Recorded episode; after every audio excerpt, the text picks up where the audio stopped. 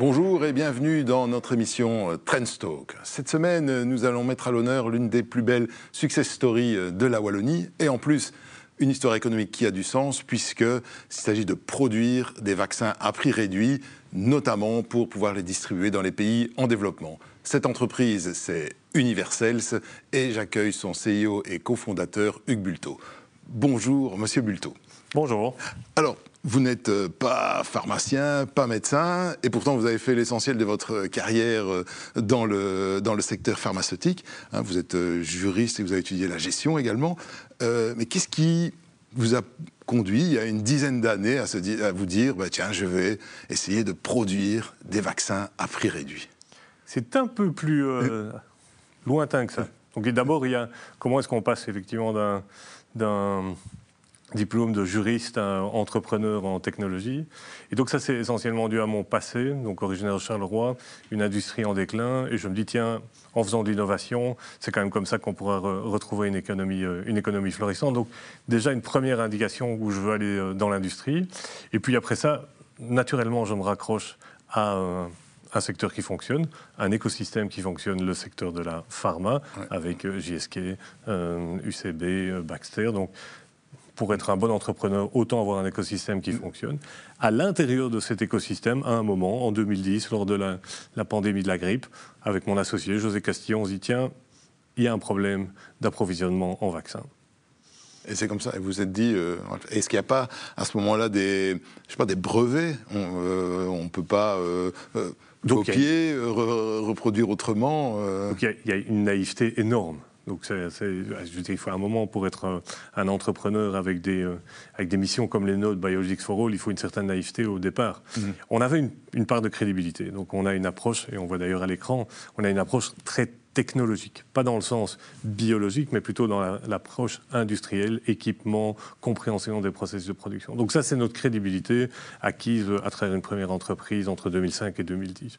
Après ça, effectivement, vouloir faire Biologics for All, et en gros vouloir faire des vaccins à, prix bas, c'est juste reprendre euh, une, idée euh, initiée par monsieur... Euh, Jean Stéphane quand il était à la tête de GSK, quand il a fait le premier partenariat avec la Fondation Gates. La première fois, où on a vu des vaccins qui pouvaient être vendus à plus bas prix parce qu'ils étaient vendus sur les pays, en, les pays en voie de développement. Et donc, nous, on a remis ça à notre sauce et on a dit, OK, on y va. Très, très, très naïf. Et c'est pour, pour les produire euh, à, coût réduit, on doit changer les ingrédients, trouver des ingrédients, des matières premières moins chères, ou c'est la robotisation, les techniques de production qui permettent d'amortir des coûts C'est effectivement c'est la deuxième euh, la deuxième option. Et ça c'est le, grand euh, la grande facilité qu'il y a à opérer avec une telle vision dans une industrie comme celle de, de la biotechnologie, c'est que le focus principal de la biotech n'est pas d'optimiser les processus de production. Le premier focus, c'est de découvrir la molécule thérapeutique qui est la plus efficace ou euh, le vaccin qui peut prévenir euh, le plus facilement les, les, épidémies. Alors nous, on vient de manière subsidiaire aider les entreprises à améliorer leurs process pour effectivement obtenir des productivité égale à celle du secteur automobile. Hein. Regardons, on paye une voiture 12 000 euros, c'est un concentré énorme de, technologie. On paye nos smartphones 200 euros ou jusqu'à 1000 euros, mais même quand on compare, c'est incroyable ce qu'on peut offrir pour ce prix-là. En biotech, les gens n'ont pas le temps de faire ça, ou ils n'avaient pas l'opportunité de le faire. Et nous, on s'est dit, tiens, c'est un endroit où on peut rentrer. Euh, quel vaccin, euh, concrètement, vous avez réussi à produire et à amener dans les pays euh, qui en ont besoin et qui avaient peut-être un peu moins d'argent? Et donc, c'est là où, où l'introduction était tout à fait parfaite, où tu me proposes de dire, OK, c'est difficile. Je réponds non, c'est facile, il y a eu des opportunités.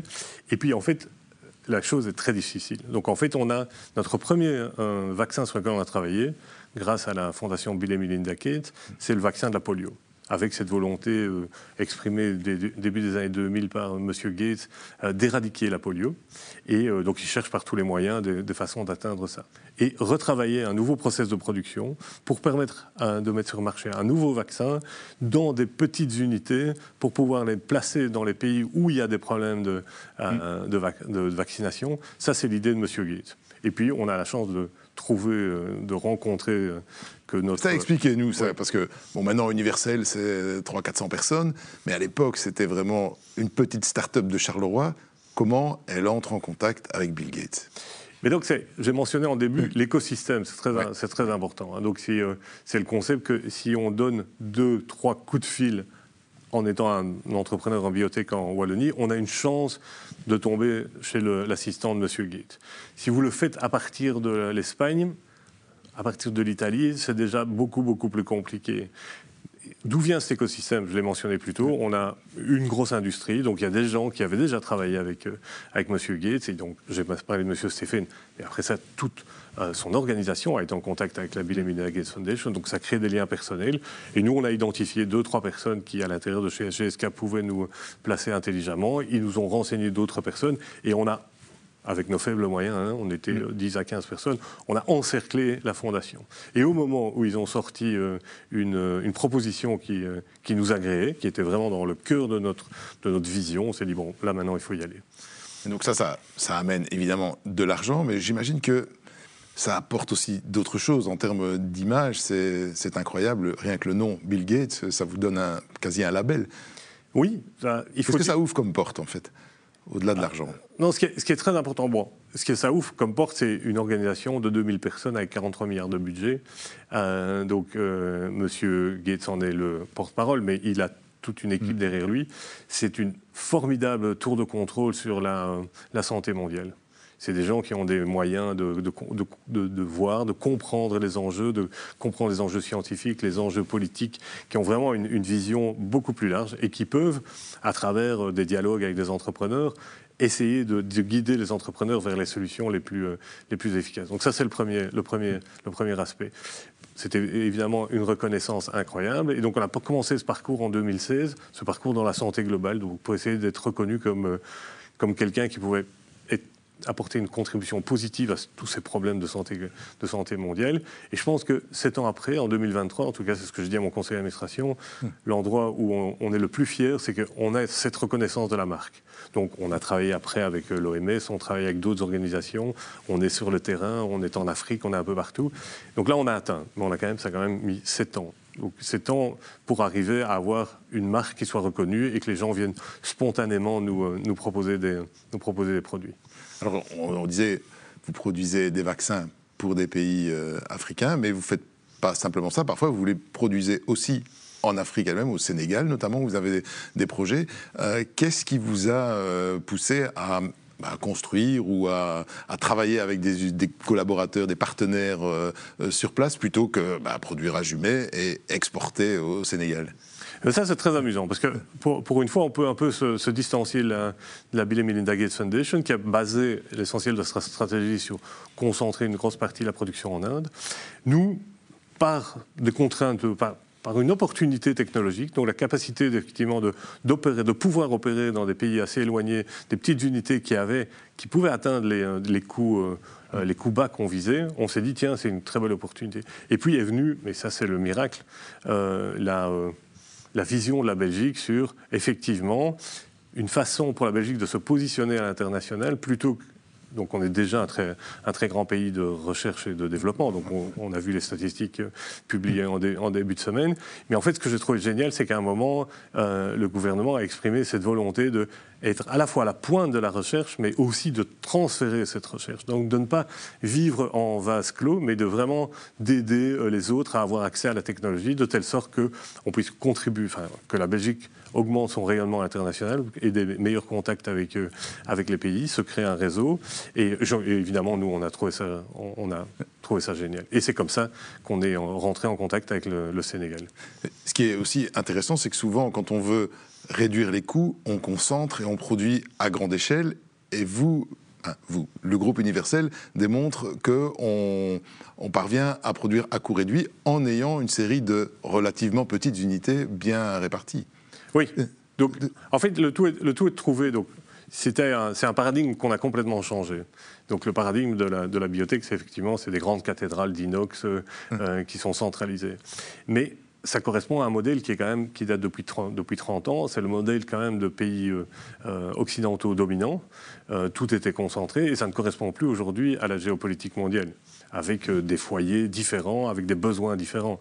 Et donc en termes de marketing, il faut pouvoir offrir à un prix intéressant le type de produit que la population a. Vous ne vaccinez pas de la même façon en Amérique du Sud, vous, n'avez pas les mêmes, maladies en, Afrique. Donc il faut avoir cette flexibilité marketing et notre technologie la permet.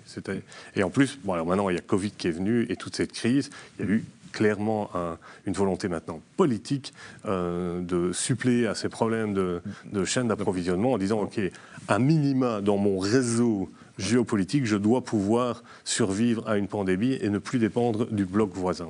Oui, donc ça, ce qui est valable chez nous est valable aussi pour les pays africains. Euh, tout, tout, à fait. J'ai utilisé le terme euh, groupe universel et c'est vrai que c'est quelque chose qui est, qui est assez frappant. C'est au fil des ans, on a vu euh, se créer une série de structures, Quantum pour l'innovation, Exotera pour de la production, euh, une, société pour le transfert de technologie. Unisima. Unisima, voilà.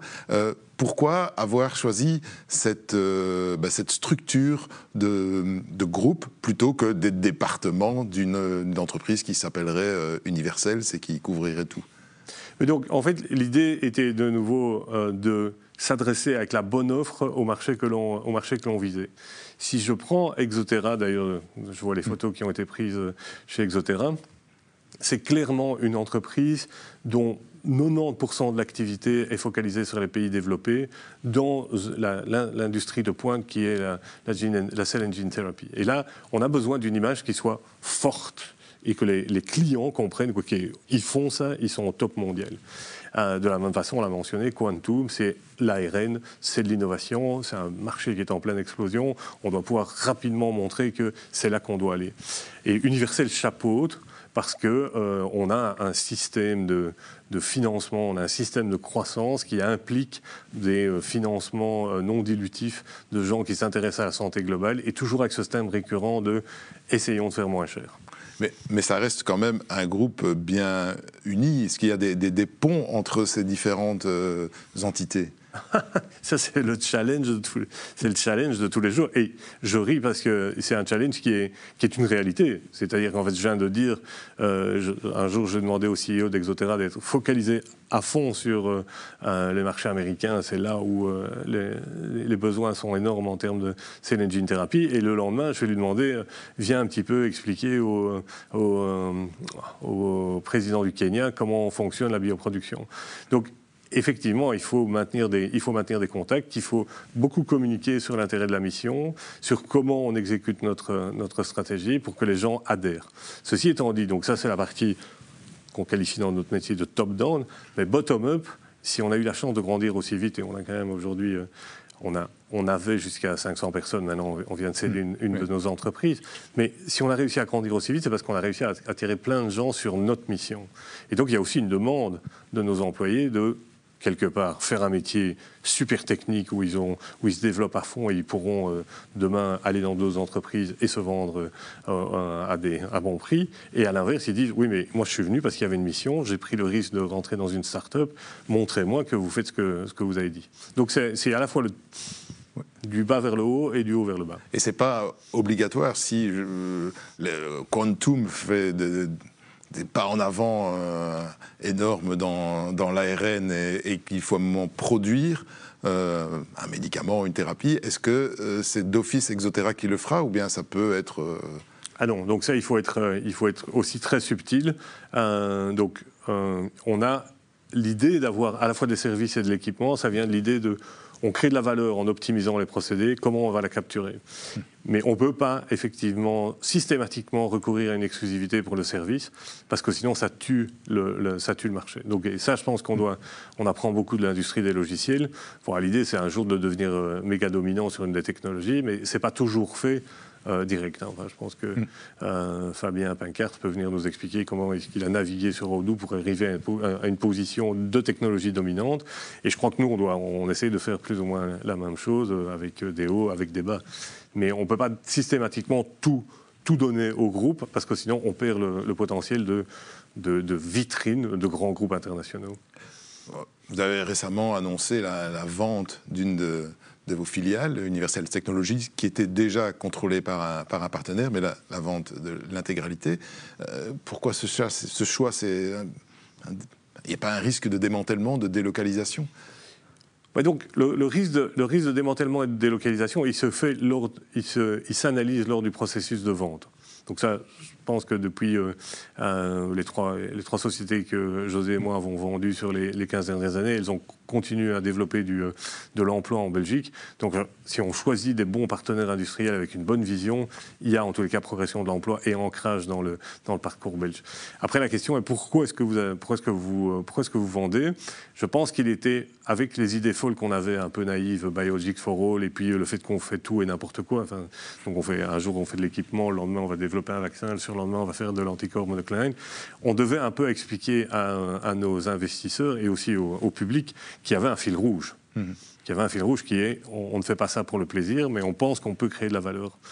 Et j'ai beau expliquer à mes actionnaires, à, tout le monde, je crée de la valeur, il n'y a rien de tel que de, prouver qu'on a créé de la valeur. Et donc, on a isolé euh, Universals Technologies, donc on l'a, bien armé pour pouvoir affronter son marché, on lui a donné une mission claire, on a fait un partenariat avec un, grand groupe de private equity, on a une équipe motivée, donc Mathias Garni, CEO, qui a fait un excellent, travail, avec une équipe derrière lui motivée sur un horizon de temps de trois ans, et ils ont fait un, job extraordinaire. Entre-temps, on s'était protégé nous, dans, des relations de fournisseurs-clients. Et pour nous, c'est une très très belle, très très belle expérience. Et c'est de l'argent qui sera, qui peut être réinjecté dans d'autres développements euh, chez Universal et ailleurs. Euh, c'est de l'argent qui sera très certainement réinvesti euh, chez Universal parce que, bon, pour, pour nos spectateurs, euh, ils, sont loin d'ignorer qu'effectivement, il y a une crise aujourd'hui du financement, en tous les cas en biotech aux US, depuis maintenant près de 18 mois, consécutive à la, vague incroyable d'investissement dans le cadre de Covid. Et donc, il était important aussi de ne pas systématiquement solliciter les, les actionnaires, même s'ils nous ont aidés, mais d'effectivement de, de, prouver que même si on n'est pas une société qui font, qui font déjà du chiffre d'affaires et du profit, que la valeur était créée. Et la valeur, rien de tel que de pouvoir l'exprimer via une une plus-value. Universal, ce ne fait pas encore du profit, hein, vous venez de, répéter, non, non Est-ce que c'est pas un peu inquiétant au bout d'une dizaine d'années de ne toujours pas être profitable euh, euh, Parce que je disais une success story, mais tant que ça n'est pas profitable, c'est pas encore tout à fait un succès. Ah mais donc ça, ça je pense que c'est euh, l'intérêt d'une crise, hein. c'est qu'on passe d'un statut d'idole donc euh, je pense que je ne parle pas de, nous, il y en a d'autres euh, dans le secteur euh, du vélo par exemple. Et, tout d'un coup on vous dit tiens mais en fait on, vous a recensé pendant trois ans et puis maintenant en fait vous, allez nulle part. la réponse est évidemment la réponse est évidemment nuancée. Ce que nous on veut faire c'est un groupe industriel, un vrai groupe industriel avec des ambitions et on est en train de, enfin, comme je l'ai dit, on a créé 500 mm. emplois, euh, on, a, on a éduqué euh, une trentaine ou une quarantaine de cadres, ça prend du temps, ça prend, ça prend de l'argent, euh, les ambitions sont énormes, on est aujourd'hui la troisième plateforme d'ARN, tout ça, ça coûte de, tout ça, ça coûte de l'argent. L'important, c'est toujours de savoir que l'argent qu'on dépense, il va pour la bonne cause, c'est-à-dire la création de, la création de valeur.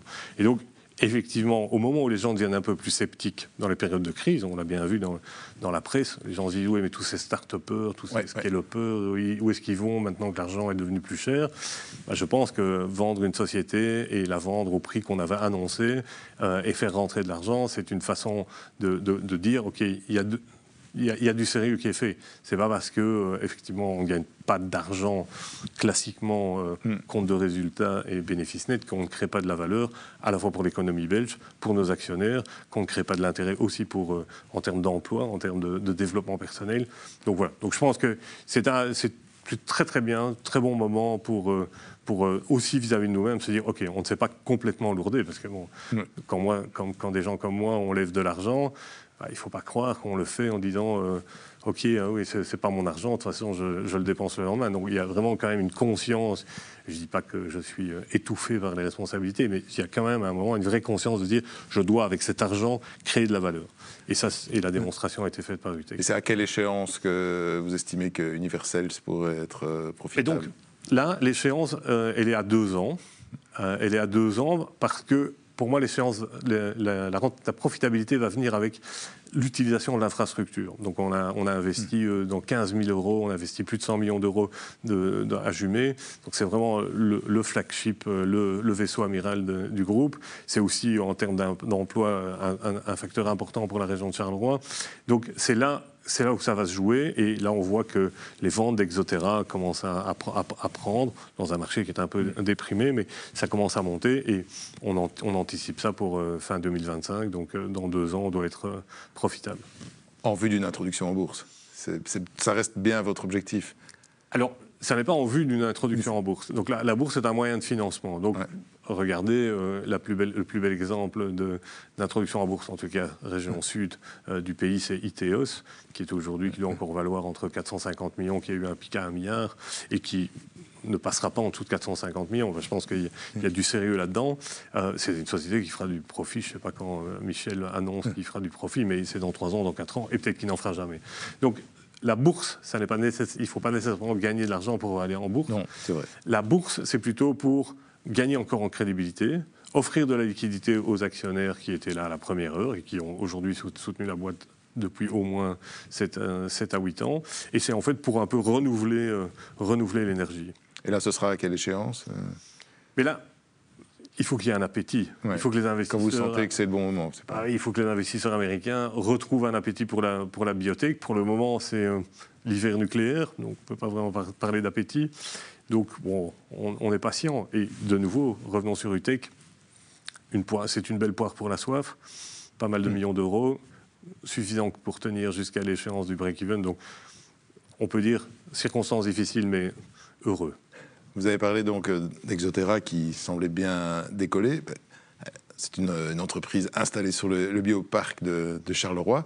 Euh, bioparc qui, justement, euh, veut baser sa stratégie de développement pour passer de 3 000 à 10 000 emplois en, quelques années sur la bioproduction, le biomanufacturing. Est-ce que ça vous semble une stratégie pertinente, vous qui êtes un des gros acteurs sur ce bioparc? Mais donc, en tous les cas, c'est une stratégie qui est cohérente. C'est-à-dire qu'avec Catalent, avec Thermo Fisher, avec Universals, avec l'écosystème général de, la Wallonie, il est il est indubitable que ça existe. Hmm. Et donc, dire qu'on va répliquer me paraît, me paraît intelligent. Euh, et c'est très créateur d'emplois, euh, et c'est des emplois qui sont... Différents profils. Effectivement, c'est très important aussi pour la cohérence de la société, c'est de ne pas uniquement euh, participer avec des sociétés qui font de drug développement et donc avec des profils plutôt PhD et tout, mais plutôt avoir une palette de, une palette de profils différents, parce qu'en fait, notre société, elle a besoin d'emplois diversifiés pour avoir une certaine cohérence. Donc ça, je trouve que c'est très bien, c'est très cohérent. On a atteint aussi une taille critique. Hein.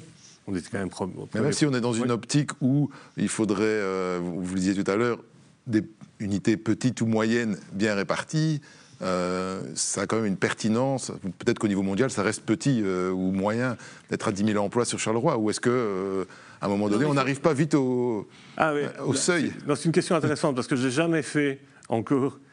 J'ai jamais encore imaginé qu'on pouvait remplacer le concept d'écosystème ou de cluster, mm. whatever, euh, par des unités euh, neuronales euh, mm. réparties à travers le monde. Donc je pense que la Silicon Valley, c'est une énorme concentration. Et comment ça s'explique? Mais De nouveau, je l'ai expliqué en début, c'est mm. simplement les gens qui apprennent à se connaître il y, a, une communauté dans le Brabant wallon de gens qui travaillent tous les jours sur, euh, sur, euh, sur des vaccins. Donc, euh, vous allez à la boulangerie, ben, vous apprenez quelque chose sur ce que fait votre voisin en, en qualité. Donc, avant qu'on puisse faire ça au niveau neuronal, c'est-à-dire dans des petites poches à gauche, à droite, et que tout le monde trouve une unité, ça, je pense qu'il faudra encore un peu de temps. Ça viendra. Mais aujourd'hui, donc, l'idée d'avoir des concentrations, ça reste quand même indéniable pour des succès. Je crois que la Belgique l'a démontré, à la fois le nord, le sud. Quand on est ensemble, euh, ben, on devient le premier producteur par euh, tête d'habitant de, euh, de vaccins. Vous l'avez dit aussi en, début d'émission, ça fait partie des, choses qui vous motivent, c'est de, rendre, du développement en tout cas à la région de, Charleroi à laquelle vous êtes attaché. Donc, oui, oui, oui, donc il y, a une cohérence, c'est l'avantage, c'est l'avantage de la vieillesse. Hein. Quand on regarde son passé, on se dit qu'on a au moins eu une vision, ou en tout cas on a fait un petit peu de chemin dans une, dans une certaine direction, oui, clairement.